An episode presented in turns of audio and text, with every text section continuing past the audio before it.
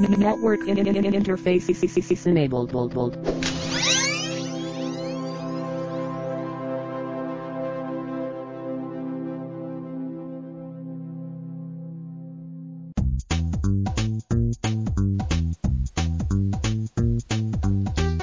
Hello and welcome to the Coming Out of the Basement podcast for mid-December 2012. I'm your host Carlos. With me is your host BJ, and we are members of the network interface. Uh, how you doing, BJ? What's up? Uh, not too bad. It's been a long time. I know it's been a long time since we've even had a chance to talk or get together or anything like that. Yeah, We you did- were over not too long ago for one of the. Uh, I was going to say that we did get to do a game day for the first time in forever, which was awesome. But uh, who knows when the next one's going to be again? With those, uh, the time between the game days stretched so long that I always have to do this really long, you know, last time, you know, because nobody remembers what the campaign's even about. Yeah, and that's because I t- and I took notes, and and yeah, it, it was it was a while. Yeah. And, and I see you've been like uh, tweeting at COTB1 and stuff, and occasionally even getting responses. Um, well, I tweet some of my friends. Like I was tweeting Terrence. Um, Terrence is my nephew. He's over in California doing um, sound editing school, and uh, I think he's a bit more in tune with some of the more the the, the newer scene than we are.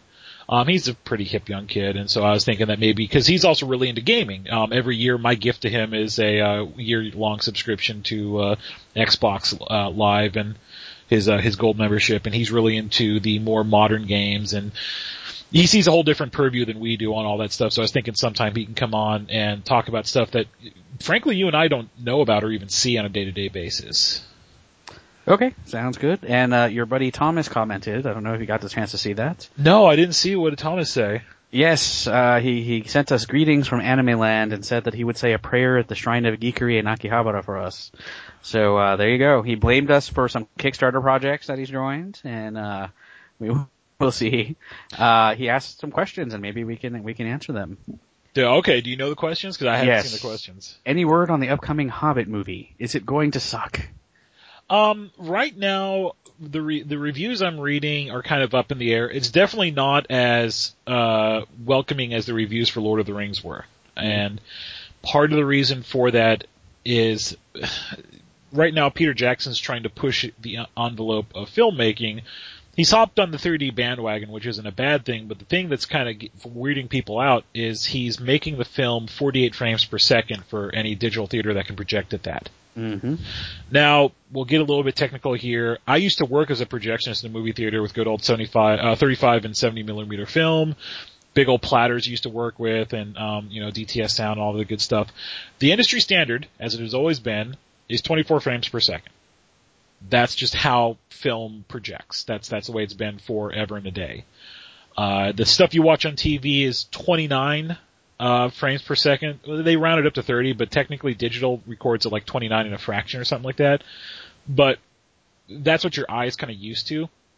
And so, he, uh, what Jackson wanted to do was create a, a new level of realism and do 48 frames per second because the new digital projectors are able to kick that up. You couldn't do that with an old like 35 millimeter projector. There's just no way to say go faster on those machines, right? They're designed to go 24 frames per second.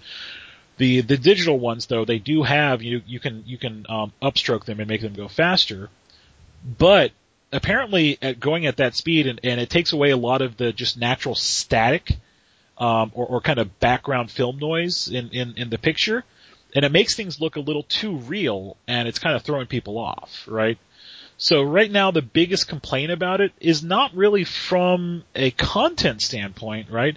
But it's more the technical standpoint that people aren't reacting well to the 3D in combination with 48 frames per second. Yeah, I have to say I am kind of dying to see what that's going to look like. Well, I mean, it could either be very good or bad, right? It's going to look extremely realistic, but it's also going to take away some of that uh, the Hollywood glow of the movie, right? Right. Yeah, but I, you know, just because it's something so new and different, that- that's kind of why I want to see. I want to actually, you know, judge for myself, see what it looks like, see what it does, see what I think about it. You know, I got I got a super HD LED TV upstairs in the rumpus room, um, and and uh, my wife complains about it because it's it. She says because I, I I kick that thing up to 60 frames per second, and and you know 1080p, and my wife says it looks too real, right? Everything looks you know too real, and it kind of gets a weird vibe to it. Like it's no longer a Hollywood movie. It's more like some kind of like handheld recorded film, no matter what you put in there. I kind of like it that way, but some people react poorly to that. Uh, we will see. Yeah. His other question, uh, what about D&D Next? I haven't been keeping up with it as much as you. A, a little bit. Like I said, I got to play test it early on a bit, and I've and I've read through the uh, I've read through the rule set some, looked a little bit about at the discussion, and not too much. Um, I think I you know so far I I like D and D Next. I think it's it's uh I think it's a, a fun looking system, and I think it'll be a good and solid game. Is it going to be enough to bring back, you know, the upset people who left when 4E came out, or the upset people who left when 3E came out, or the upset people who le- who left when D&D Next was announced, you know, the, who really love 4E? Yeah, I don't know. Uh, it's super ambitious. I don't know if, if it, if the game, you know, I don't know if it's even possible for the game to be so good mechanically and, you know, stylistically that it's going to bring all those people back. I don't know. I, I, honestly, I don't think it will, just because the community at large is so fractured at this point. Yeah, so that's that's kind of my feeling too. And plus, there's just so much, so many games out there. There are so many good games out there that this game would have to be the perfect game in order to really bring everyone everyone else out because people have their games. You know, it might be 4E, it might be Pathfinder, it might be Fiasco, it might be you know whatever Fate. Um, they are Savage Worlds. They have they have their systems and they like their systems.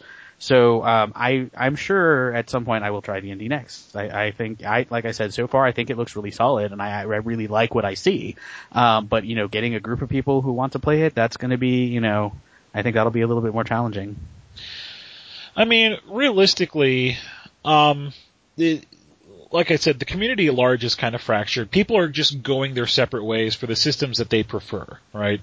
I'm a big 4E fan because I think it's a very clean system for handling, you know, combat and stuff like that. Some people don't like it because it doesn't have very good social mechanics, right? And, and the skill challenge system is okay, but it's not great. And it takes a lot of tweaking, but you can get it to work in, in a better fashion. But, you know, uh, some people prefer 3.5 because, uh, they they think it's um you know the character classes feel more unique uh and each character class is sort of its own little island whereas you know they don't like the um you know kind of categorizing in everything into the the holy trinity um well you know there's four roles right? But really it's, it's they're talking about the holy trinity of damage healer tank and stuff. Yeah, poor controllers always get left out anyway. yeah yeah. And and realistically they consider tanks just like another form of, of controller right? Because they're trying to control aggro and stuff like that. But the the the reality being is that you know the, it's considered the holy trinity for a purpose right? The you know, tank healer and and uh, dps but there, there's just so many systems out there now. It, there, you can kind of go carte blanche for wh- whatever you want to do. So, like for instance, I've kind of stretched my my gaming repertoire a little bit. Uh, um, so, did you watch the the VGAs, the Video Game Awards? Uh, not yet. I think Jim has it recorded. So, do you, but have you heard what won Best Game? No, what what one? Okay, the uh, Walking Dead um, adventure game. So that was something I was going to mention today as well. Yeah. So, which is kind of odd because normally the game that wins the game of the year is something like, you know, modern warfare blah, Call of Duty blah, right? Something very actiony and very, Mm-hmm. you know, high intensity, tons of graphics coming out everywhere, you know, a, a Grand Theft Auto thing like that. This is not one of those, right? This is more of a community project that came up, right? It's an episodic um, video Right. game also, which is a little bit weird, right? In that it didn't come out in one solid game; it came out in, in chunks, you know, to make five episodes. Five episodes, yeah. Yeah, no, and, uh, I've heard really good things about it, and, uh, like many games that I see you all play, I see a lot of cursing going ab- about on the chat, but it sounds like it's engaging. Oh man, I, I beat it and I almost cried at the end. It's it is such a it, it is a very engaging game. You don't play it for the action. You're not playing it to get headshots and stuff like that. For a zombie game, like people might think like, oh, it's a Walking Dead, so it's gonna be like a Left 4 Dead. No, not at all. It is not at all like that. Don't go into that game thinking you're playing like Left 4 Dead or something like that, right? There are some scenes where you get to shoot some zombies, but that is minimalized. And, and really it's about making choices, building relationships, knowing who you can trust, and, and having repercussions from the choices that you make, right? People will die based off of the choices you make. And it's a very engaging game. It's a very sad game. Mm-hmm. And, and they came from it not from a how are we going to make an action oriented game. They came from it of the perspective of how are we going to tell a story. Right. And No, that- yeah. And that was the goal and it did a great job. The, the, the voiceovers are great. They they make very dynamic characters. It's all around. It's an, an incredible game. Yeah, that's what I've heard. I've heard nothing but good things about it. It, it is on my wish list, which I was going to mention later on. So yeah. So to bring this kind of full circle, playing that game inspired me to run a Walking Dead play by post campaign. So uh, I wanted to look for something kind of rules light because I didn't want it to be mm. combat heavy. I wanted it to be more like The Walking Dead, just like that video game was. The video game wasn't, you know, rules heavy in, in combat mechanics. It was more about telling the story. So for the first time, I'm trying PDQ. Um, have you ever heard of PDQ?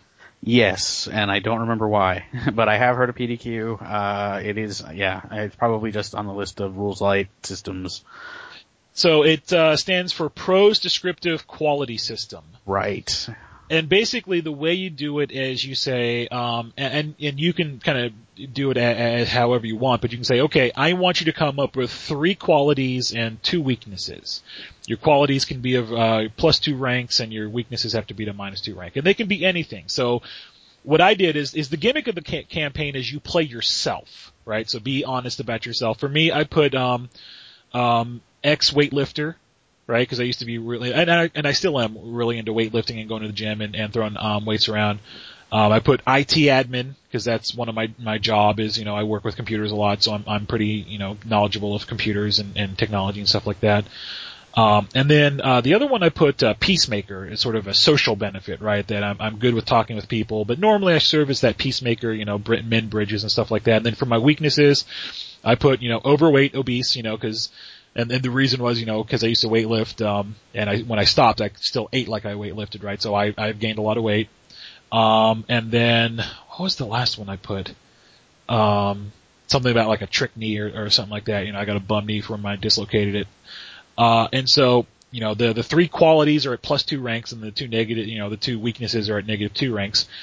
And so anytime you come across a scenario, you pick the quality that would apply best to it. And if nothing fits, then you get the default plus zero and you just roll d6s and, and the game master applies a, uh, a difficulty rank, which, you know, something trivial is like just five and a straightforward task is seven and, and so far. And it, it's just meant to be very simplistic. Right. right? Ninja Burger. That was the game that I saw yeah. that used PDQ. Right. And then when you take damage, there's no hit points. Instead, you drop your qualities temporarily. So like if I if I get hit, I will drop my weightlifting rank from a plus two to a zero if I take one damage, or a plus you know plus two to a negative two if I take two damage or something like that.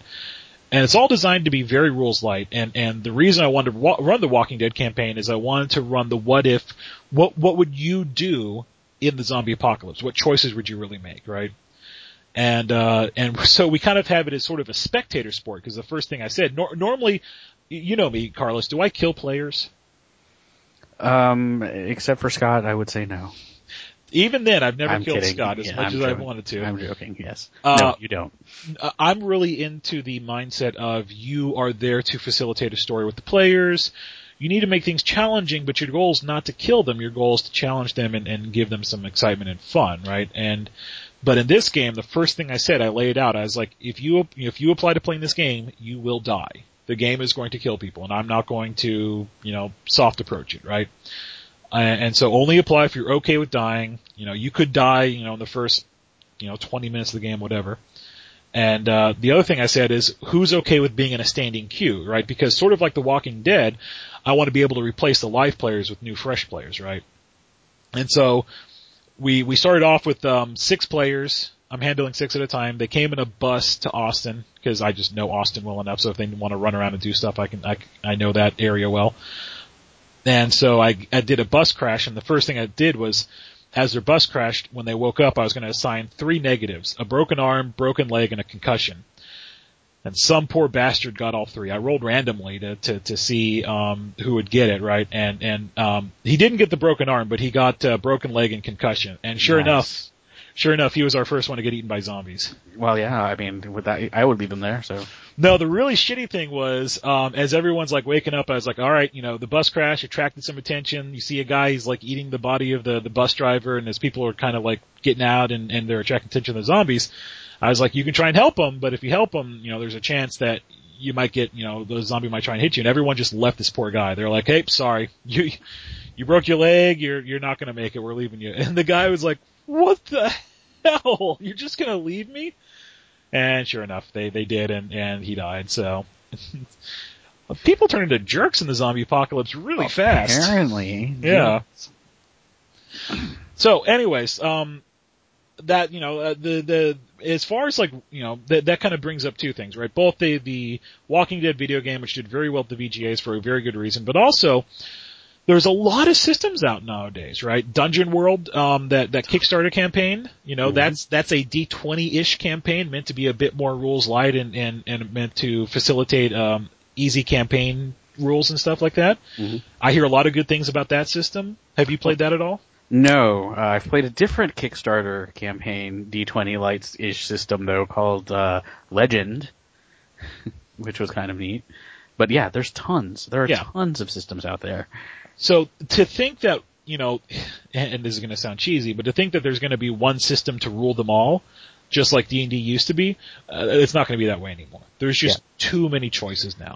There's too many choices. There's too much talent out there. I mean, Yeah. there's, there's, there's real, there are people doing some really innovative things and, you know, there's rules, there's, uh, detailed rules, light rules, there's all kinds of things. I mean, D&D has the history behind it and it has all the stuff that, that is still only D&D exclusive and the worlds and some monsters and whatever. And, and I think there's always going to be that draw. Well, there'll uh, be a nostalgia factor behind it. and right? all, yeah, that too. And, and, you know, this, and I think, I think D&D Next will be a solid system. And like I said, I'll check it out, but I'm not going to give up, you know, Pathfinder, or I'm not going to give up any of the other systems that I have. So, you know, I still like running mutants and masterminds because Yeah. it's a, it's a solid and easy, you know, easy to modify system for a variety of things. Right, you know that's why it worked out well for my Call of Cthulhu campaign and stuff. Right, you know, so uh, you, you, I, I completely agree. The the idea that D and D Next will bring all these people back to the fold, I think is, um, uh, I think a bit naive. yeah, and it kind of worries me because, uh, Hasbro, I don't know if intentionally or not, exactly has been cutting resources and, you know, the Christmas layoffs and the, you know, Dungeon and Dragon on, move to online and then redoing the character builder. You know, they've made a lot of missteps over time. And I don't know what's going to happen if this isn't a, you know, spectacularly successful game because that's not what they're looking like. They're not, they're not really, they don't really seem to be interested in the niche success, right? They don't want the little niche success. They want something, they want Magic the Gathering. They want something that constantly makes money that, you know, has all these elements that, that, that, that, uh, they see an increase in profit over time. So, uh, we'll see what happens. I D think. and D will never be Magic the Gathering. Right. It just won't. Yeah, it can't be. So, No. uh, yeah, so I don't, I don't know. We'll, And We'll that's that's my concern with D and D Next is because they're trying to go so broad in scope. I think they're going to alienate everyone rather than say, you know what, D and D has always been about the dungeon crawl, so we're going to make the dungeon crawl vid- you know game. You know, we're going to make it about getting a team of badasses together, and you're going through the dungeon until you get to the dragon and you freaking kill it. Hence, Dungeons and Dragons, right? Instead, they're trying to, you know, uh, appeal to everyone, right? You know, like when people complain when 4E didn't have like any social, like, you know, rules and stuff like that, I, I didn't care. Cause D&D is not about, you know, the, the social rules, right? right. And, and, and here's where I will disagree somewhat. I think, I think that element is a big part of it. So, Well, it's, yeah, and having the skill checks for like diplomacy and stuff like that, that's as much as I think is needed. I don't think you need a complex system for, for social interactions in D&D. There are plenty of other games that do that much better. Yeah, and I, I think their original implementation, I mean, they, they think their original implementation was terrible. I mean, they got all the DCs wrong, but, uh, they didn't put a lot of thought into that. And I, yeah, and people worked around it though, so. Yeah. So, So, mhm. It, I mean, that's uh, uh, really that's just how it's going, and well, we'll see. Uh, uh, it'll. I, I think it'll be a moderate success, but it won't bring everyone back to the fold. yeah, that's, that's kind of what I think as well. So, other news, I saw you commented on one of the things that, uh, I wanted to talk about today in, in, uh, in an unrelated news, and that is Gail Simone being fired from Batgirl by email. Yeah, so I made a comment to that. I, I Twitter, I tweeted DC Comics, um, and so I, I want to clarify this a little bit. I don't think it's wrong to fire somebody, right? It, it, business is just business. I, I've been fired plenty of times, and I never held a grudge about it um, because sometimes you know it's just that way, right? But firing somebody, especially someone who's that publicly entwined with you know the the comic book um, universe, uh, firing them through email is disrespectful and just rude. And that was my primary problem. You know, in my current position, I would never be fired through email, right? Someone would take me aside and explain to me the reasons and the whys and stuff like that. Uh, firing through email is disrespectful and cowardly, and and that was my problem with it. In that, if you're going to fire someone, at least have the balls to have the conversation of why. Doing it through email just makes you look small and timid. Yeah, it's. I think that it's incredibly unprofessional. I think that Yeah. that was that was pretty terrible to fire someone through email and you know one of your one of your writers and one of your most popular writers on one of your more successful books. So I mean that's that's very very strange. Uh, you know I love DC characters, a lot of DC characters, and I think so many of their editorial decisions in the last couple of years have been really poor. Um, not you know this this is among among the many you know, I've been I've been collecting Batgirl, right? That is that is one of the titles that I pick up. I have every issue that's come out so far. It's a good series. Uh, I think Gail Simone's done a great job and was probably really one of the only people who could um, come back to Batgirl after she was Oracle in a wheelchair and who, whom she wrote also. And I think you know having Gail Simone as the author now that she can walk again and is, and is, is a uh, has, has returning to the Batgirl role, I think that was pretty necessary in order to um, kind of be sensitive to the story and to you know the situation that she was in and that she found herself. Um, and so yeah, this the, I, I think the firing is really bizarre, um, and of course no reason given. Um, but yeah, firing over email is just just rude. And I mean, it's it's rude, not needed, and and unprofessional, and they need that fresh blood in there. Because let's be let's be realistic. My wife brings me a stack of comics all the time to read from the library. I think DC's having problems. Yeah, DC's having problems. 52, we've talked about several times, not being the grand reboot that they were hoping was going to be, frankly, because they screwed it up royally and just made it confusing both for new people and old people. Right?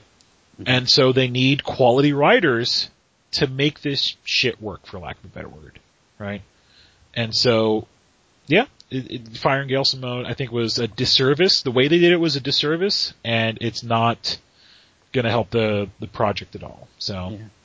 Yeah, we'll see. Um, you know, I, I will. I'll I'll give the title. I'll see who's going to be the next writer and, and keep on going. But a lot of the things that she was kind of building up to, she uh, are gone according to to editorial things. So I don't know. We'll see how this how how this kind of story goes. Uh, I did have a positive DC reaction recently, which was you know nice. I, I, and I assume you have seen the new Superman trailer. I have. That's one of the things I want to talk today. talk All right. about. What do you think? Well, first of all, I think my initial reaction. uh, Do you remember the last time we reviewed the uh, the teaser, the, the like thirty second you know thing where they had two versions? One where it was um you know Papa uh, Kent talking. It was uh Kevin Costner, and the other one was Jor-El Yep. um, Russell Crowe. And, and and the first thing I said was like Kingdom Come Superman, and and Scott was Right. like, how can you tell that from a thirty second trailer? And it's like, dude, you can just tell by the attitude and and the tone and and the beard and stuff like that.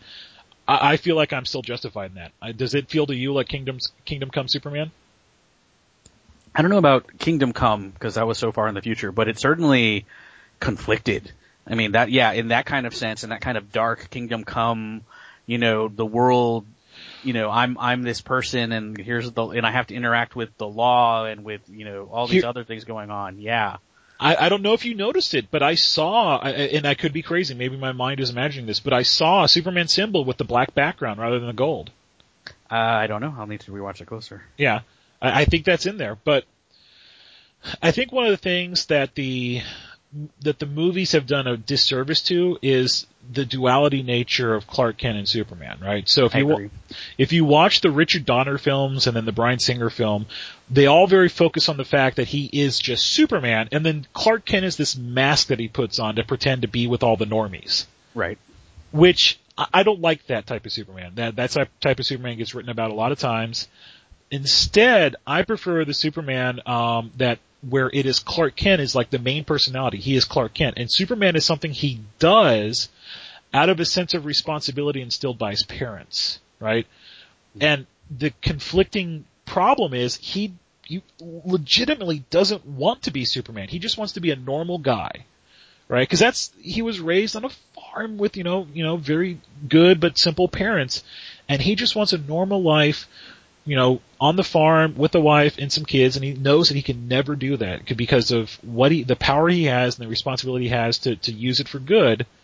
And so there's a very conflicted nature of, from, from Superman to want this normal, simple life, but he knows he has to do something grander, right? Mm-hmm. And so it, there's that, that conflicting nature, and that is represented by the two personalities of Clark Kent and Superman. And you get that sense in that trailer. I know it's just a two minute trailer, but you really do get that sense within that trailer. Yeah, there's definitely definitely something going on uh, with with Superman and his interaction with humanity and his own identity there. Yeah, I'm I'm looking forward to it. I think uh, you know I wasn't I wasn't totally sold with the teaser I, I, over time, but I think now this is really interesting. Yeah, I'm I'm I'm totally sold on it. It looks really good, and I can't wait for it to come out.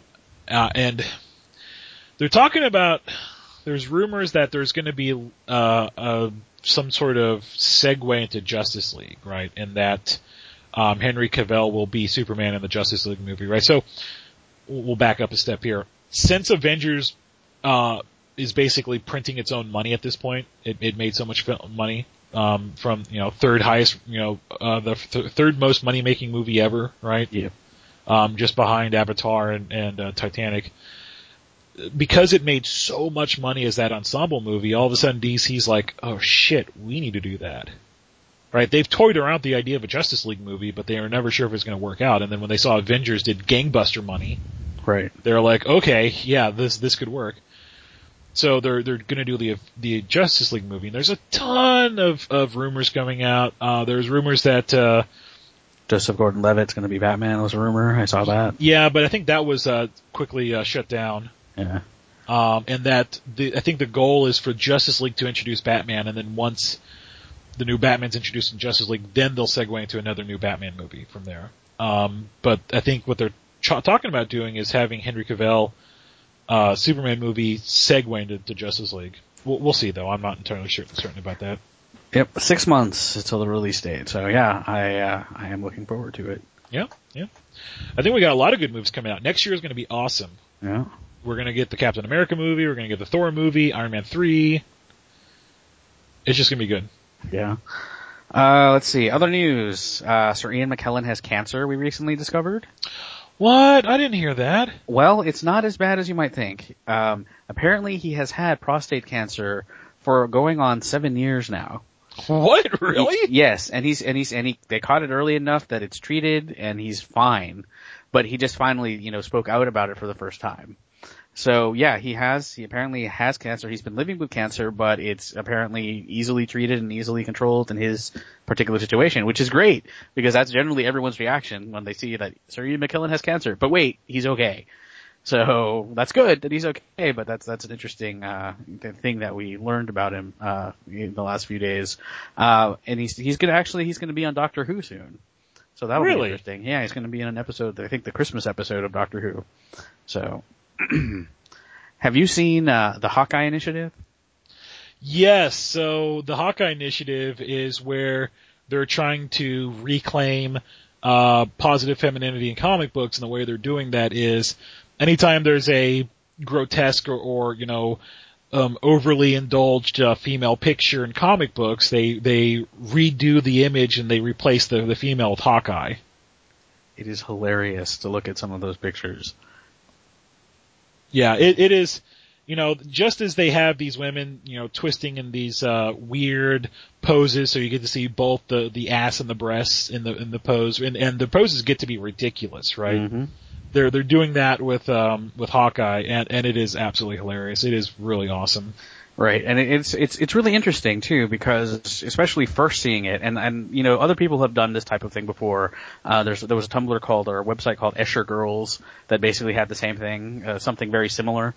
Um, and or Rob Liefeld Anatomy I think was another one, but uh, they uh, it's interesting because a lot of this is just internalized because that's how we see it. And you don't really see how ridiculous those positions are until you see see them in a new context. And I think it's a really interesting website. Yeah, so Hawkeye Initiative, it's on Tumblr. Google it, find it. It's a lot of fun.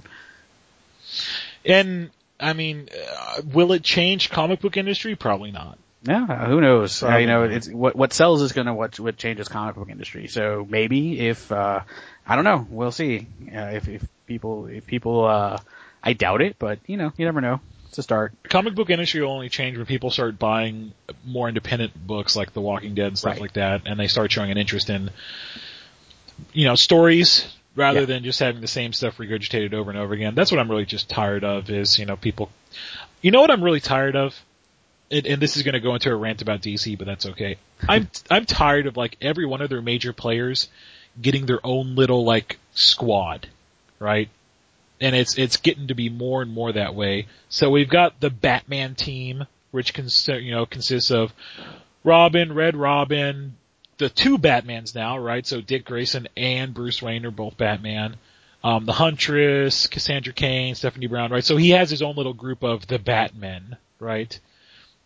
Same with Superman. Superman's got his own little group of, you know, Supergirl, Power Girl, um, Kon-El, um, who's the other dude, the, the one with the, the red suit who came from, uh, who's like lead poisoned or something? Monel. Uh, Mon-El. Yeah, Mon-El. Although he's not a Kryptonian, but yes. Yeah, and then you know there's the Green Lantern Squad. It, it, what I'm really getting tired of is like it's all becoming very oddly grouped like that, and it's it's kind of bugging me a little bit. And I think you know this was this was happening before 52, but it's been building up to this, and and it's just weird. I don't like it.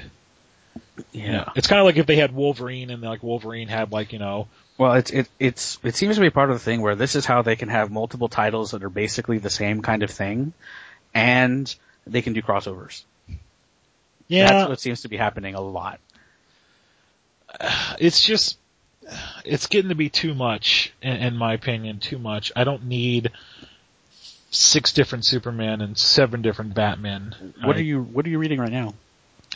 Um so right now i'm reading um what is it the gotham sirens which is a pretty interesting book and it's about uh basically harley quinn catwoman and, poison ivy and then i'm reading a uh, stephanie brown batgirl run which So, you know, so, but those aren't current, right? Those are those are earlier comics. Yeah, th- but uh, they're about a year behind. Yeah. Okay. Right. Because yeah, because you know I don't think Stephanie Brown's appeared again yet.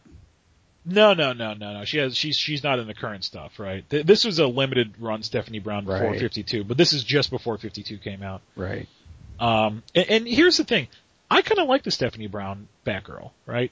She's a blonde, and I'm not really fond of that. But what I like about the Stephanie Brown stuff is she's just a, a college kid. No, like raised by the ninja assassins of the Shadow League, and you know, destined to be the greatest warrior ever. I'm really tired of that. Like, But is, isn't that your backstory? it is. How'd you know? Yeah. Well. I'm, I'm, I'm really tired of these comic book characters being sold to me as the greatest badass ever before I even read a single word about them. hmm You know, I like to have the character who, quite frankly, fucks up a little bit and fumbles their way through, but you know, because they have good intentions, if they got a lot of heart or something like that, they make it through at the end. You know, I, I dig that kind of stuff. That's why Dick Grayson was such a you know a good character and, and Jason Todd because they weren't you know raised by the. That's why I hate Damian Wayne. Right. I hate Damian Wayne. Uh, that's why I hated Cassandra Cain. Right. This Both explains this explains why you killed them off in our game. I did, didn't I? Yeah.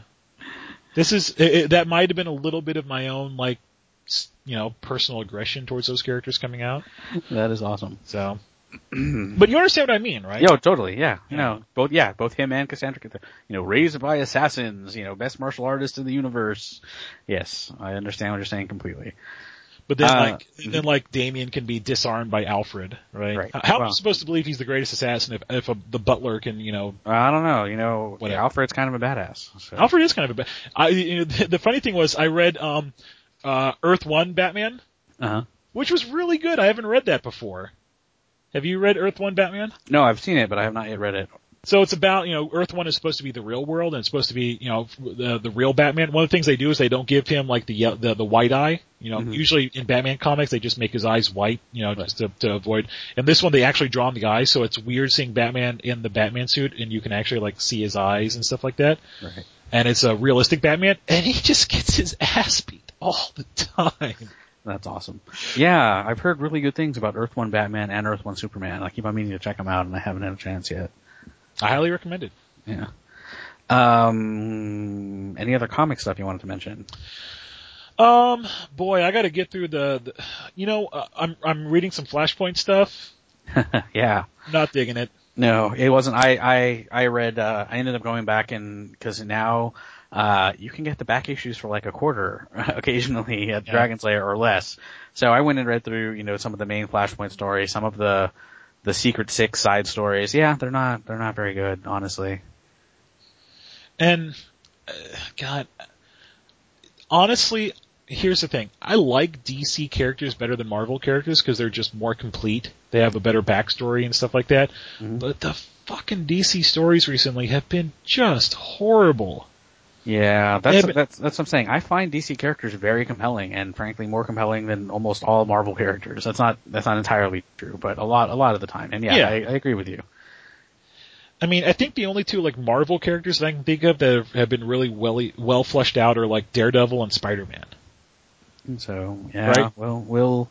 Actually, I never read Daredevil, so But but recently the, the the the I think the DC storylines have been just crap, and a lot of it's because of this new initiative they're doing, and, and I think that's just a. And that's Yeah. not to say the Marvel stuff has been good. We already complained about their freaking you know Avengers. versus X Men. Yeah, Oh, I'm starting to read some of that stuff, and it's just terrible. yeah, I know. I was I was really disappointed in it. And I think uh, it it really was a let's you know let's do something cool that will sell comics. You know, but yeah, I I wasn't impressed with it. You know, Marvel's done a couple of other things that I think have been interesting. The new Captain Marvel comic I think is is an interesting one, but yeah, some of their main popular titles not too thrilled with. Yeah, uh, I mean, and maybe this is just you know this is just the indication that the real quality stuff is in the third party stuff, right?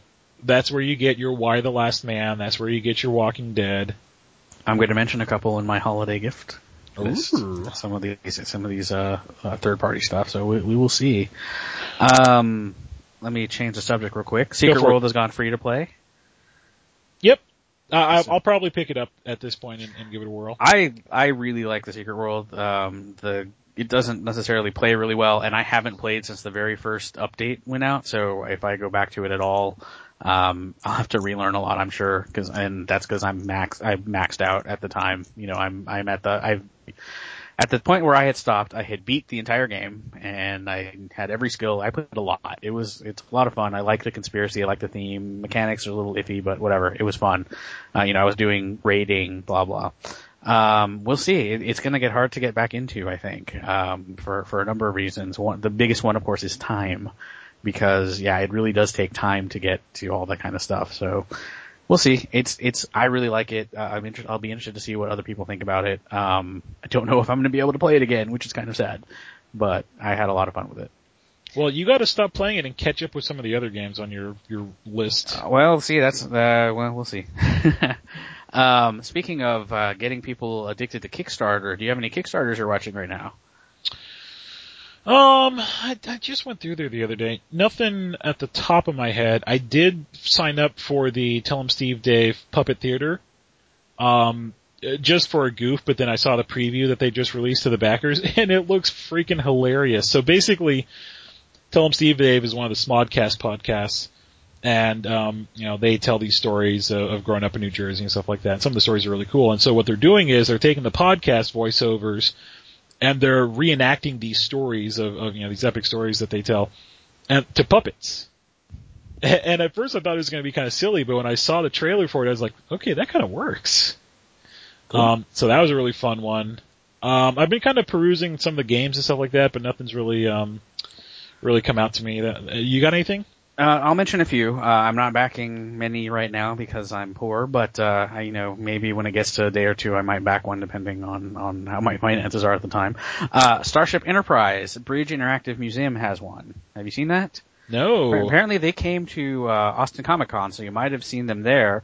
But basically, uh, you know, you remember the old Star Trek? Well, not the old, but the the no longer existent Star Trek Experience ride. Yes, I vaguely remember that. So I guess they had the, some of the stuff from the next generation D bridge set and stuff like that. And event, ev- eventually they were going to throw it out. They're going to throw it away. and somebody, uh, some a, a, a guy who's what is his name? I, I forget his name, but uh, Huston Huddleston said, "Whoa, whoa, you can't throw away the the bridge, you know, that had some of the original stuff on it." Uh, and so he bought it.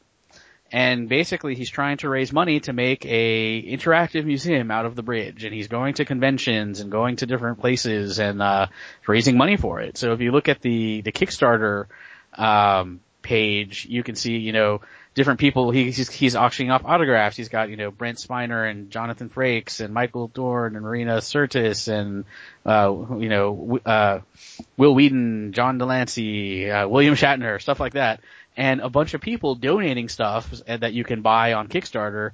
Um, just just raise money for this, and it, it's already met its funding goal. But there's you know you can get a T-shirt that says uh, there's a couple of them on the front. One of them says "Captain, I saved the bridge," and on the back it says "Shut up, Wesley."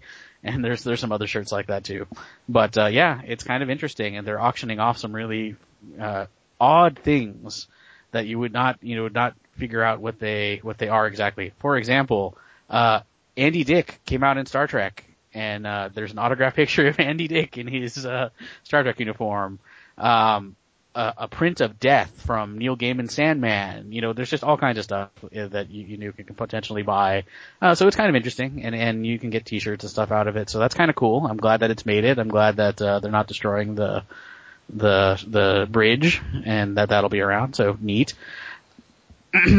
um. They got some thing. cool stuff on here. Like they you do. They, you can get the um. I know it's geeky, but they got the the Star Trek uh, the uniform tops that you can get for yep. two hundred dollars, and they've got a replica of the old Enterprise bridge chair. Yes. With yep. all those useless switches and stuff on there. Yep, they got all kinds of stuff.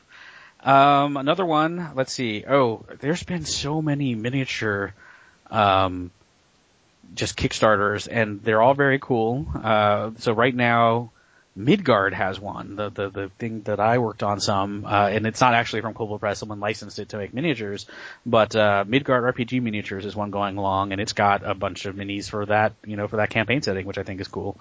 Uh, it's already 220% funded, which is great, but, uh, yeah, there's some neat stuff out there, uh, and kind of different from your standard fantasy miniatures, I think. Uh, another one coming on, Project London. Uh, so this was a movie that was made apparently a couple of years ago, which had somehow it was made by on on a shoestring or no budget or something basically, and, and um, a lot of volunteers came in to do the effects, and it's just it's just really interesting. Movie's made, everything's done. They're raising money to distribute it. That's that's it to make the DVDs, Blu-rays, and distribute them. Looks like fun. Um, it's one of the this the the lead the lead female protagonist is Jen Page who came out in uh, um, Journey Quest and came out in the second of the Gamers as the sorceress. And so she comes out in it. She's a big backer of it. A lot of those folks are backing it. So it looks interesting. Project London. Um, one that I, a Christmas one that's fun, and it's going to be ending pretty soon, is Stan, who is a former, you know, TSR WotC employee. Uh, he's a cartoonist as well and he wrote a book several years ago called The Littlest Shoggoth, The Holiday Tale of the Cthulhu Mythos, and it just looks awesome. It's it's great. And, you know, it was endorsed by Wil Wheaton. It's made its funding, um, but it's a way that you can go. You can get the book. You can get autographed copies of the book. It looks really cute. I'm interested in it. Littlest Shoggoth, uh, also on Kickstarter. Uh, an interesting one is Dice Rings. So, you know, you've seen the rings that have like little spinny things, basically. You can spin the rings and stuff happens. I think I've seen this before. Yeah, so Dice Rings is, uh, interesting and its, its ads are pretty darn funny, so you can watch the ads. But yeah, they have, you know, all the, all the D, you know, the, the regular D&D, you know, D4, D6, D8, D10, D12, 28 percentile on a ring, you know, constantly spinning. They've got, uh, you know, they've got fudge rings, they've got yes no rings, they've got, you know, they've got all kinds of stuff. It's, uh, I think if I had these, I would be spinning constantly because I did have a ring that had a spin component to it, and that's basically what I did. But uh, yeah, it looks, you know, it's it's a fun little thing that you can that you can do, you roll dice and so on. So yeah, I those those are some of the ones that I'm looking at right now as far as Kickstarters go, and I've got a couple more, but they're further on, so I'm not too worried about missing them. Those are kind of coming up soon. This is crazy, man. The, these the the amount of rings that they have. Yeah. This is Yeah, and they look good. I mean, they've got uh, Yeah. black with steel engraving, blue with steel engraving, gold with steel engraving, and rose gold with steel engraving. So, yeah, wow. Like they they had a goal of twenty three thousand and they got two hundred one thousand and they still got nine days to go. That's yeah, that is crazy. it's been very, very successful. So, yay. Um, let's see some RPG news. Uh, we still have two contests going on now. Kobold Press is having their Valhalla Calling, which I mentioned before, where you can write an adventure, submit it. You know, it's a 400 word pitch basically. Um, got to be using either Pathfinder or Dragon Age, but that's pretty much the only restriction. Uh, that's one of them. The other one going on is the the big Paizo Superstar. You know that they have that one every year.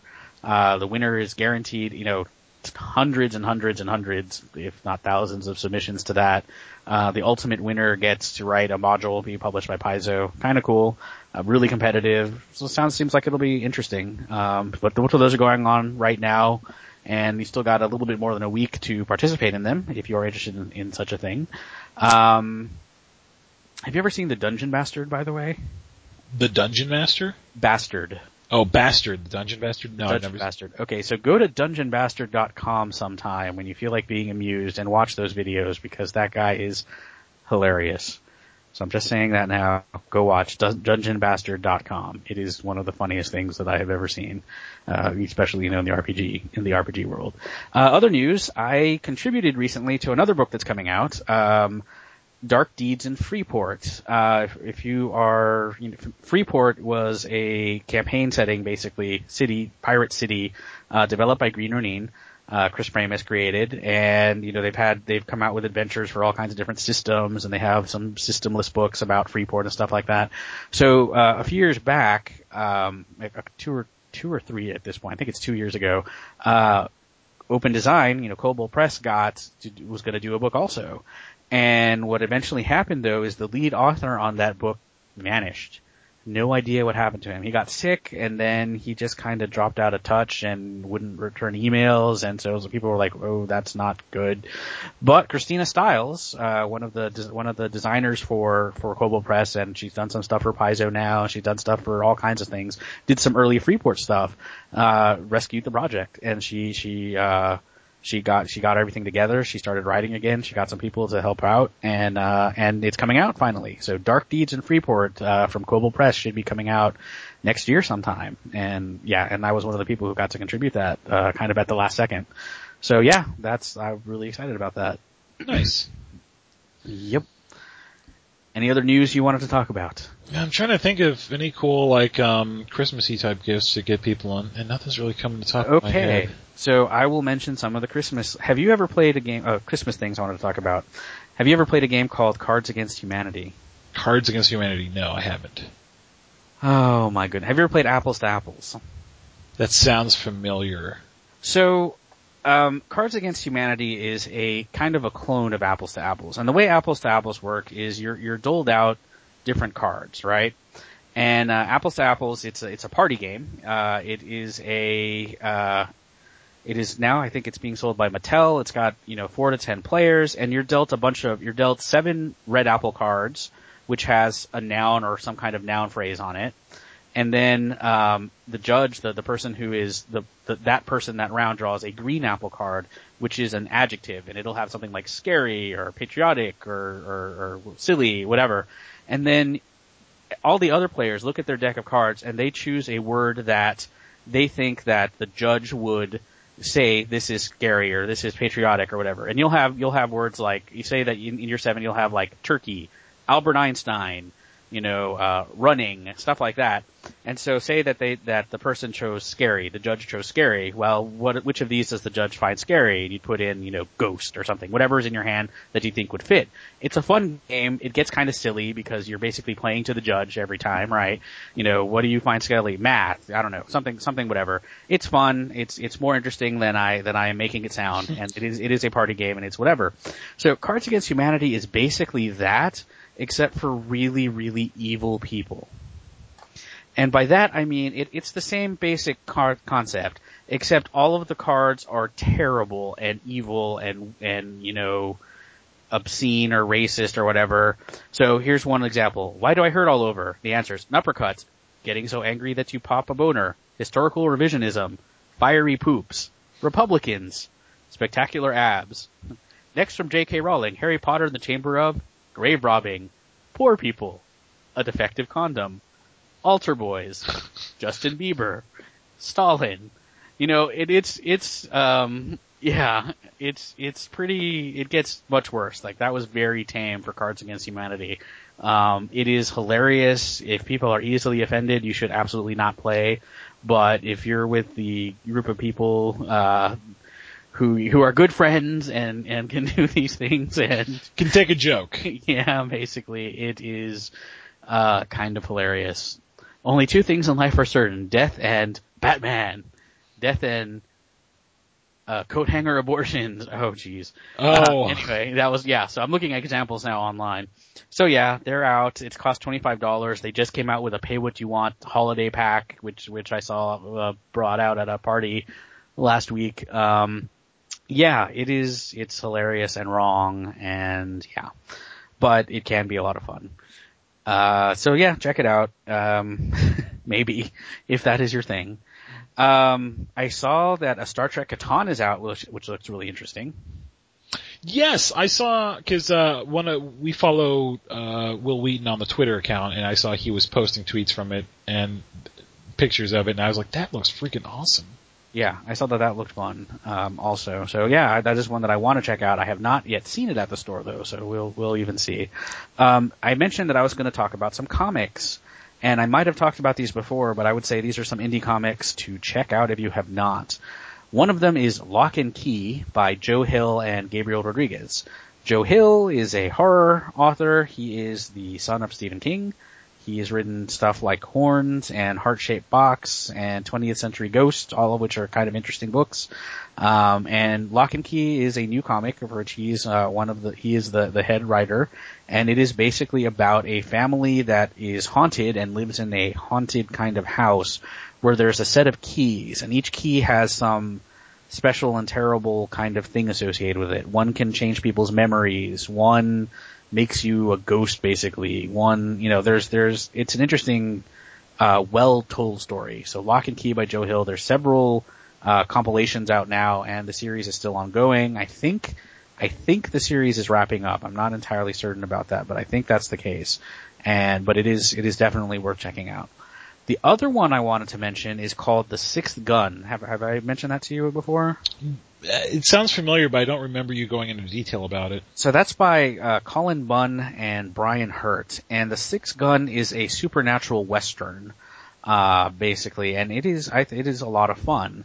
Um, so basically, a a, a woman uh, in, inherits a gun. Named, her name is Rebecca Montcrief. She inherits a gun from her father, and and her father did not want her to have this gun because the gun is basically a weapon of evil and it and when she uses it, it allows her to see like the past and the future and do all these other you know these things about seeing what's just going to happen. And it's got these special powers. And this is the sixth gun. There are five other ones each one of them having a an ability of some sort. So one of them you know shoots fire. One of them whoever you kill becomes some kind of like zombie that serves you uh and with with you know and so each one of them has this thing. And they were being collected uh by the Confederates, or by a particular group of evil Confederates at one point in time before before the war was over, and now those people are coming back, several of which uh, are were presumed dead or might be dead, and they're trying to get the gun from her so that they can complete the set and, and do all kinds of wrong. And uh, Drake Sinclair is another protagonist in this, and he used to work for the general, and, and he used to be a Confederate a long time ago before they uh, before he basically betrayed them and, you know, decided to be not quite a good guy, but not really, you know, an evil people like them.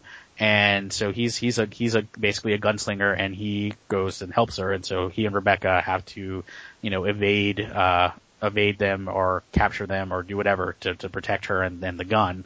So yeah, it is, uh, it's a, it's a good book. That, that's basically the plot of the first graphic novel. There are three out so far. It's an ongoing series.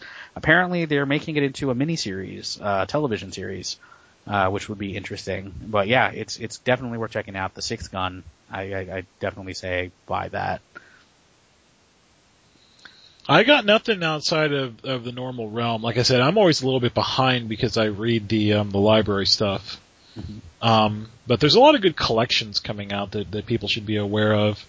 You know, they they they've got the Walking Dead um, uh, collections, and so if someone is a big fan of the uh, the series, uh, then you can pick up the uh, the collections, and I think they do them in groups of ten um, in the uh, the no, no, um, the graphic novel form. Um, basically like 10 comics per graphic novel, but I could be a little wrong on that one. But that's always, you know, something really nice for someone who, like I said, is a big fan of the series and maybe they've never read the comic, right? And so they can get into it that way. Um, and um, I, I always recommend Y the Last Man Mm-hmm. because that's just an incredible story. One of these days that will be picked up as I, I think it'll be. They talk about doing a movie for it, Uh-huh. but it's too long of a story for a movie. And, and a movie wouldn't capture the right scope, and I think because they've seen how well The Walking Dead's doing in its um, uh, miniseries and or in its its uh, dramatized t- uh, TV series format, Mhm. I think we'll see the Y the Last Man in that kind of same format sometime in the, in the future. Yeah.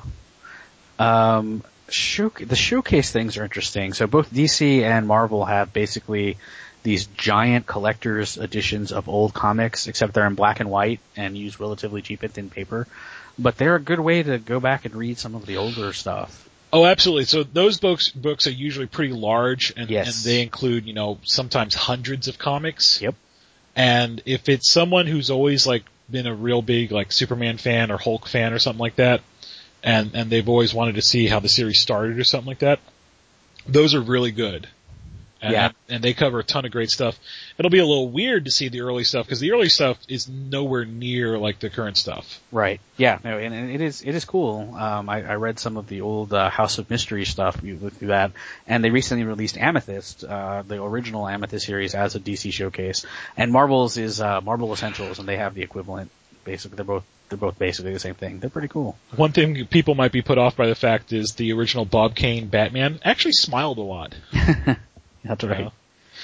So, and, and then there's always, beyond that, I think there are, within the canon books, there are classic things to read, um, that, that I think every comic book fan should read. So like, uh, the, um, the Hush series for Batman. I haven't read that. Uh, you haven't read the Hush series? Nope. Oh man, Carlos, we gotta talk. There's an intervention in your future coming up here, I swear. So, um, Hush, uh, Batman Returns, the Frank Miller, and, yes, and I, have read those. Yes. you really get a sense for how Batman developed in the modern age, because I think most modern interpretation of Batman are taken off of that Fra- Frank Miller series. It's very dark, very emo Batman and stuff like Yeah. that. Um, uh, the, uh, what was the, the one, I can't, I, I have trouble remembering the name of it, but is it the, the last son of Krypton? But no, it's the one where it's, it's a what if comic. What if Superman landed in the Soviet Union rather than the Oh yes, I, I have seen that. That was that was an interesting one. I'll look I'll look that up. But yeah, that was fun. that is an incredibly good series. It, it's it's nowhere you know it doesn't take place in any like canon universe, right? This is just a what if comic, but it's so good. It is called Superman Red Sun. Uh, Red Sun, that's what also it was. by Mark Millar. So Yeah, that that is an incredibly solid, very good comic. Mhm. Um, tells the Superman story very well, but in in a very different light. Uh, and again, that's another one that comes in that graphic format, that, that graphic novel format. And it's just, uh, I think any, anyone who's even remotely a fan of Superman will enjoy that comic. BJ, my soup, my Christmas list is getting really long now. I know, I know. and, and you know, Blu-rays are out there. I've got a ton of Blu-rays on my list. You know, I'm Oh, me to- too. I want to get the Firefly series. Oh, I have that already. Yes. So Um, I want to get the, uh, the Dark Knight Rises. Um, we've already got Avengers and all the, uh, the, the Marvel movies out there. Um, yeah, So, you know, there's, there's a ton of good stuff out there. there is uh, RPG stuff. I've got some to mention that I think are very interesting uh, present wise.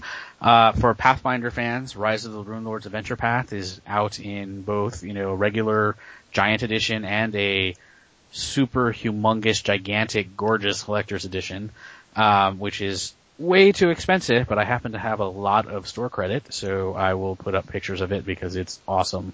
Um, so it's called Rise of the Rune Lords. It is the very first adventure path that Paizo ever came out with. Uh, they redid it for the Pathfinder rules because originally it was 3.5. And, um, yeah, it's, it's great. It's, it's, it's a really, really great, uh, adventure. Um, another one I will say that everyone should, everyone in the world should get is the Midgard campaign setting, which is a book I worked on, but I'm not saying it just because of that. It really is really amazing. Uh, if you haven't seen it, you should totally check it out. Um, it is a definitely a, kind of a more uh, it's a different take on some of the standard fantasy stuff, and it's got new races like Gearforged and Kobolds and Minotaurs and stuff that are all like main main setting races. It's got clockwork stuff. It's a lot of fun. Midgard campaign setting is awesome. Uh, WotC has so they've come out with a couple of new books that are actually kind of interesting, but they're not. Uh, they're completely system agnostic. Like I don't know if you've seen noticed that, but most of the books they've come out with recently that aren't their special collector's edition old system books are they don't have any any any rules at all. So they've come out with Menzoberranzan, mm-hmm. the Menzoberranzan book, uh, which talks of course about the Underdark and stuff, and they came out with Ed Greenwood's Forgotten Realms, uh, which is basically the Forgotten Realms that he would have, you know, that he designed, and this is what this is what its history is, and this is how I made it, and whatever. Both of which are really good looking books. Uh, I would say that uh, you know if you're interested in uh, some of those worlds, both of those are definitely worth picking up. Um, if you're looking more in the tech field, there's a lot of good tech out there nowadays.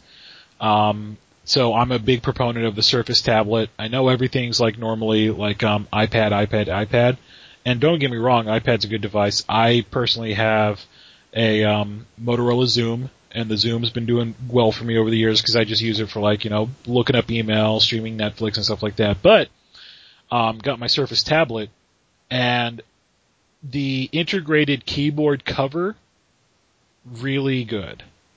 You know, the fact that it has that integrated kickstand and a keyboard cover and it's got the USB, you, you can use it like a computer. You'll need to put up pictures of that because I'm not entirely sure what that looks like. The integrated keyboard cover. You've never seen the integrated keyboard cover?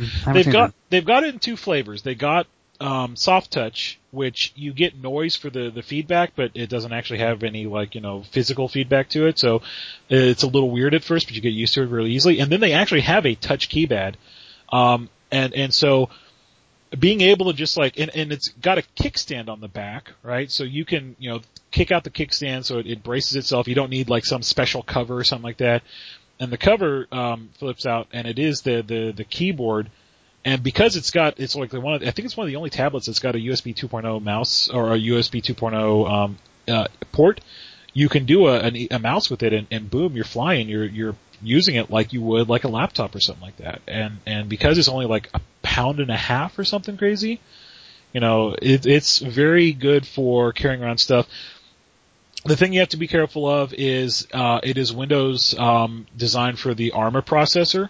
ARMA processors are processors designed, um, lightweight processors that don't need like super coolant systems and stuff like that, designed for tablets.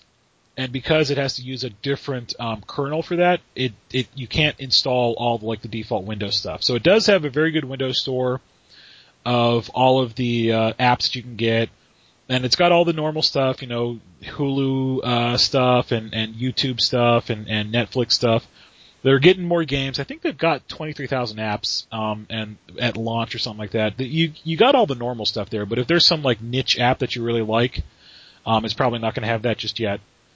But all in all, I think it's a really good keyboard.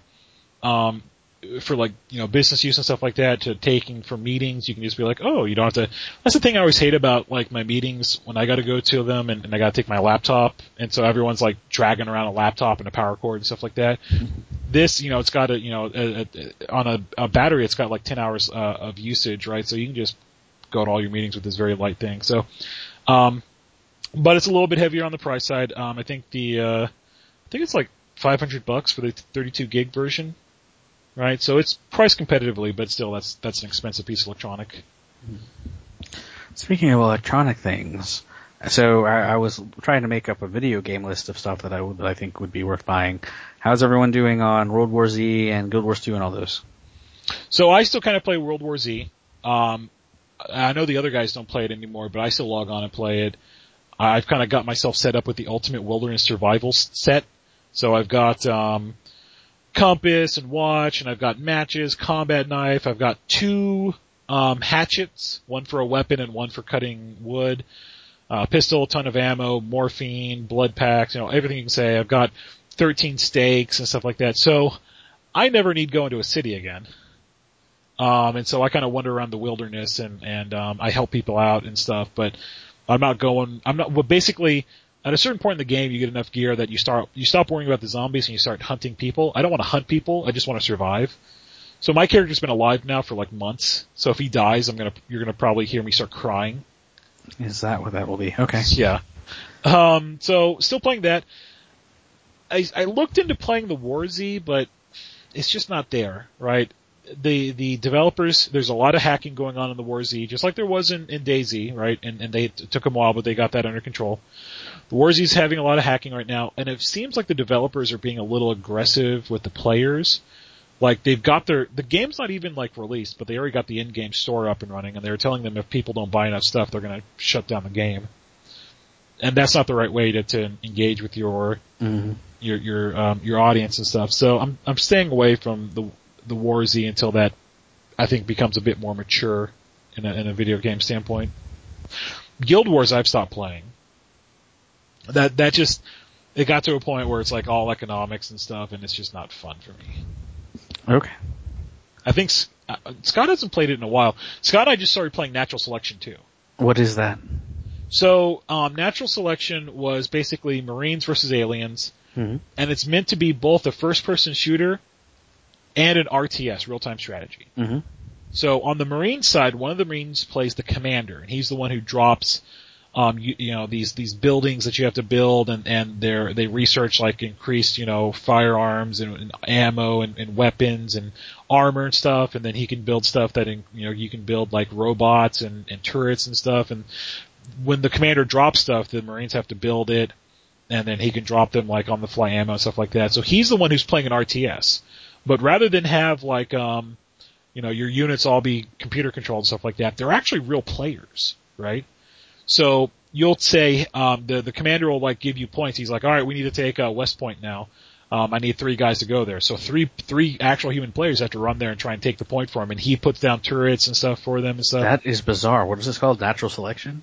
Yeah, natural selection. Well, it, Huh. it- it- the original natural, selection was for the original Half-Life. Uh-huh. Natural Selection 2 has been upgraded for better graphics and stuff like that. Um, both Scott and I bought it when it was an alpha stage because you could buy the game and, and have it when it, it was released, but it was to raise money to, to finish the project. Alpha was very rough. Um, basically, they they hadn't optimized any of their code, so it was like very very rough on on the computer. You know, I couldn't even get to run decently whatsoever. They've recently released runs like a butte now. Cool. And, and so uh, Scott and I started playing it. On the other side, the aliens, they can build stuff also. So aliens have to work on, you know, building up, um, you know, their, their spawn and, and, you know, increasing their creep. You know, the creep will slowly overtake the map and stuff like that. They don't have a commander though, right? So it's all like people operating kind of in a silo, but it's meant to be that real-time strategy and, and first-person shooter, and there's a lot of components to it. It's not just run around and kill everyone you gotta, you know, worry about resources, you gotta worry about strategy and taking and holding points and stuff like that, and then working with your commander and really, you gotta work with the commander, not against the commander, because if you're not helping out, and if you don't have a good commander, or if you're not helping the commander, it really bogs down the entire team. Fascin- That sounds really interesting. I'll have to check that out at some point. Yeah. Uh, when I was going to mention, you we talked about Walking Dead. That's gotten great reviews. I want to check that out. Of course, the video game that I am playing now, and that the only video game that I am really playing now is Pandaria: World of Warcraft. That is that is what I am doing at the moment. So I started playing that also. Um, I uh, got the invite uh, for ten free days. It's expired, so I've got to make the decision whether or not I'm going to start Mhm. uh, paying the subscription or not. Uh, it- it's fun. It, it's fun. It, it kind of feels like the same thing again, but there, that's not a bad thing per se. I yeah, I yeah, I disagree. I I'll, you know one of these days I need to get uh, a couple of people on to talk about the the Pandaria expansion in particular, uh, especially the in-game stuff. It's very odd. It's very different uh, Oh, in and maybe ways. that's it. I haven't hit any of the end game stuff. Well, I'm it- still going through the leveling stuff. Right. Although I, I did enjoy leveling in Pandaria a lot more than Cataclysm. I wasn't a big fan of Cataclysm stuff. Uh, Firelands, I hated Firelands just so much. Uh, but I, I really enjoyed the, the Pandaria thing so far. The thing Um, Pandaria that's kind of throwing me off is that it's not as linear as like say Cataclysm or Wrath of the Lich King. It gets to a point where I'm not sure exactly where I'm supposed to go to start, you know, kind of continue the storyline. Well, it splits off is the thing. It- you know, the storyline kind of splits into two different directions, or maybe three different directions at one point, and you do have to do all of them at eventually, but you don't have to do them in a particular order. So it's, uh, yeah, I, I, I, you can't. The way that I did it is, I did it basically a zone at a time. Um, I didn't have to quite do it that way, but that is the way I ended up doing it, and I think it worked out really well. Have you gotten to Farmville? Yeah, that one like little town where you can raise like scallions or plants and you have to go back every day. I, I, did some of the intro quests for that and I can see there's a lot of other quests, but they're all grayed out for me. So there's something I'm missing to like unlock all that stuff. Yeah, that is that that gets kind of interesting. Uh, and yes, and eventually, and well, I don't know if you can yet, but eventually you can you can grow. Uh, you can literally farm for uh, for stuff, and want like for wool or for uh, ore or for whatever, which is kind of funny. but yeah, I'll, I'll uh, we'll get someone on to talk about it too, and we'll see how. One of these days, we need to run through when when we're on at the same time. We'll have to go through some scenarios. Yeah, um, I like I said, from my opinion, so far it kind of looks like the same stuff. Like like like I said, that's not a bad thing. It's it's a comfortable thing. Um, but um, I'd be interested to hear like some other perceptions of it. Yeah. So, So. books, uh, some book stuff I wanted to mention. They've come out with the complete Calvin and Hobbes by Bill Watterson, which I think would be an awesome present for people. Hardback collectors. It's on Amazon for about 60 bucks, but I know Calvin and Hobbes were awesome, was awesome. And there's an awesome, uh, there's, it's a great looking set. So I, I would definitely say that would be a good gift for people.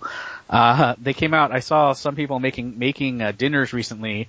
Uh, there's a book out called A Feast of Ice and Fire, which apparently is all Game of Thrones, uh, recipe, related recipe kinds of things. And people look like they're having fun with that. I have not had a chance to read through that, but I thought that looked kind of interesting and it's, it's, uh, I've seen several people recommend it as a, as a cookbook. Uh, so that looked fun. Some stuff that I do not have, but I, I, I do want to get and is on my, my own Christmas list is, uh, uh, Red Shirts by John Scalzi. What's that? So uh, John Scalzi, you know, or he has a uh, he wrote Old Man's War. He wrote he's a really uh, he has a great blog. He's a really interesting guy. So Red Shirts is basically told from the concept of uh, you know it is told from the perspective of a you know a Star Trek red shirt. that that is that is the premise, and it's supposed to be a very very good book. Um, so it, it pays homage to the, the idea of, you know, you're the disposable or, you know, expendable crew member. And, and it's, and it's people who they like, he, he realizes that he is, you know, that that's what he is. And, uh, the, the protagonist. And so, uh, that he is likely to die. And so and the shirt, the, the story goes on from there. I have not, like I said, I haven't read it, but I've heard really great things about it and it is on my Christmas list, definitely. So so we gotta we gotta pause for just a moment because we we didn't cover this in the beginning. Have you seen the new Star Trek preview? I have. What do you think? Um, I don't know. Well, I, I get it's it's odd. Actually, no, I, I haven't seen it in English. Is one thing. I saw some uh, foreign version of it. Because you wanted to see the extra ten seconds. Y- yes, that's exactly right. But I and I I want to know who the bad guy is. That's what I really want to know. It's Khan. I see. I've heard people say it's not. I don't know. I don't know. The other person that's being uh, thrown out there is Gary Mitchell. So I, I we'll see. Uh, I don't. I don't think it's. I think it's Khan because l- let's let's r- face it. The the blonde in the preview has been confirmed as the Doctor from Star Trek Two, right? Mhm. So okay, we know that the Doctor from the Genesis prog- program is going to be in there. If you haven't seen the trailer, this you know you should see it. But the ten seconds that Carlos is talking about is the hand, the two hands on the glass, right? Mhm. From from where Spock sacrifices himself and does the the good of the many over the good of the few. I mean, it it it feels like it's Star Trek Two, from from everything that we have. It, and and if it's Star Trek Two, guess who that you know, um, Benedict Cumberbatch Is that Cumberbund or Cumberbatch? I, I I don't know. Um, anyways, Sherlock from the BBC. Right. Uh, I, I think he's Khan. I, I, I think there's little doubt about it at this point. And the funny thing is, they they've released the name of his character, but it is nobody's. They, everyone assumes that it's a it's a pseudonym. So Well, Just like whenever they film a TV, like a, they film a movie, right. and they have to like put out, you know, okay, filming blah blah blah blah blah. They never put the name of the movie, right? For Star Trek, Yeah. You know- Benedict Cumberbatch. That's his name. yeah. Um, I think it's got to be Khan. Yeah. I don't know. We'll see. I think it'd be interesting. Uh, yeah. I I, I kind of want to see it. Uh, let's see. Also on my wish list, Red Seas Under Red Skies by Scott Lynch. Um, this is the sequel to a book called The Lies of Locke Lamora. Have you heard of that? No. So The Lies of Locke Lamora, a really great fantasy novel and probably one of my favorite depictions of like the roguish scoundrel type character that I have seen in fiction. Um, and it is great. So definitely check out The Lies of Locke Lamora if you haven't read it yet. Sequel is Red Seas Under Red Skies. That is on my list of things to get. Definitely want to pick that up. Uh, let's see. A couple of anime shows that are coming out this month, or at least, uh, yeah, one of them is Toaru Majutsu no Index, which is in English called A Certain Magical Index, I believe. That is being released by Funimation. It is coming out like in two days. And it is a series basically about, um, it takes place in kind of like a future Tokyo, uh, in, in a place called Academy City, which is just, just, uh, which is part of an island, uh, that is just off of Tokyo, which is, uh, basically it's not quite a high school or but it it there it's a it is a city in and of itself and there is like a lot of school stuff college stuff whatever there. And this is kind of a future world where people a lot of people have basically psychic powers and what the premise of the story is is there's all there's kind of this secret war going on behind between those people who everyone knows they exist and another group which is magic based and I thought it was a fun series. I haven't seen it in a while, uh, and I saw the fan subs uh, uh, some years ago, but definitely picking that up. Uh, it's called, like I said, it's a certain magical index. There's also a kind of sequel side story called a certain scientific railgun. Uh, also, also a lot of fun. And then the other one that's coming out is called uh, Umineko When They Cry, is what the English version is. This is a it's not a direct sequel, but it is a series sequel to uh, call uh, the series that in English is usually known as When They Cry or Higurashi When They Cry.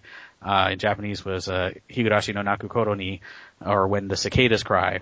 And yeah, lots of names. It's so it's really confusing because all these things have multiple names in English and Japanese and whatever. So this one's called Umineko When They Cry, and it, and like Higurashi, it is basically it's a Groundhog Day type murder mystery type thing where, you know, people are horribly murdered every day and I think by the last day or by the, as things repeat, somebody is supposed to figure out, you know, why it's repeating, what's happening, who the killers are, who's responsible in order to get that, everything to get resolved. Oh, Haven't that- seen it yet, but I picked it up for Holly. hmm That last one, oh, that was so fucked up. Which one? The the when they cry, the the the first series. So here's here's the here's the terrible thing about When They Cry in the U.S. When They Cry is a great great series, but really it, you only get the full sense of how great it is in the in the closure if you can see the second series, the second season. I mean, and the Ah. second season was never released in the U.S. Oh, that's horrible. So the first season is completely released in the U.S. and it's all this like murder that happens over and over and over again. And it's, these are all called the question arcs and people die in horrible ways and it's a different murder every time so you have no idea what's going on.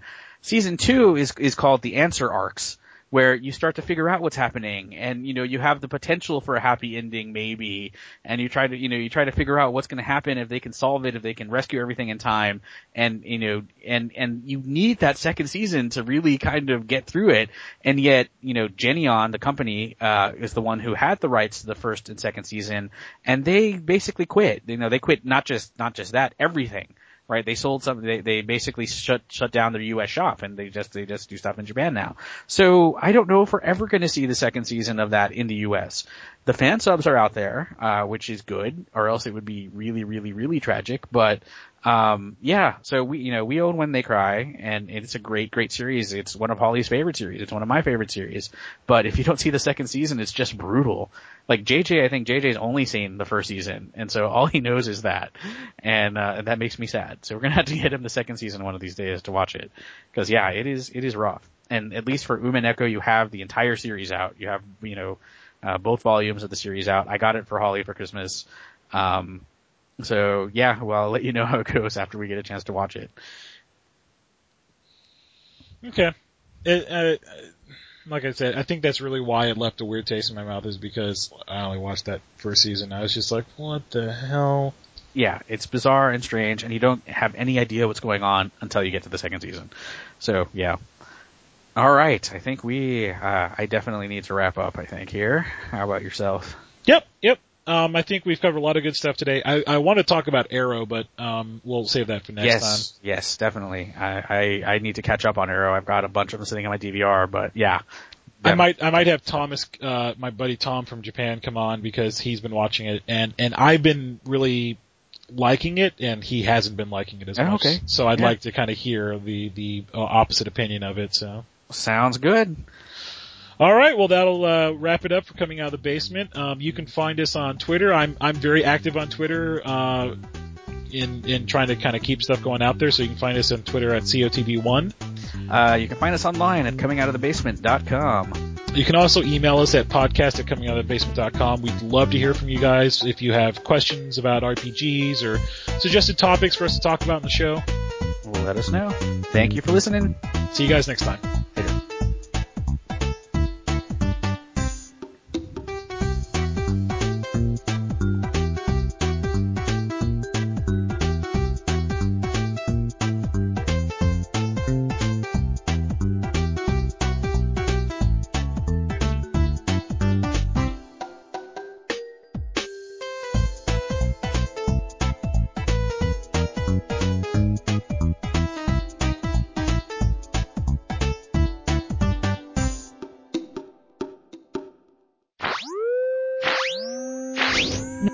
Interface disabled. Goodbye.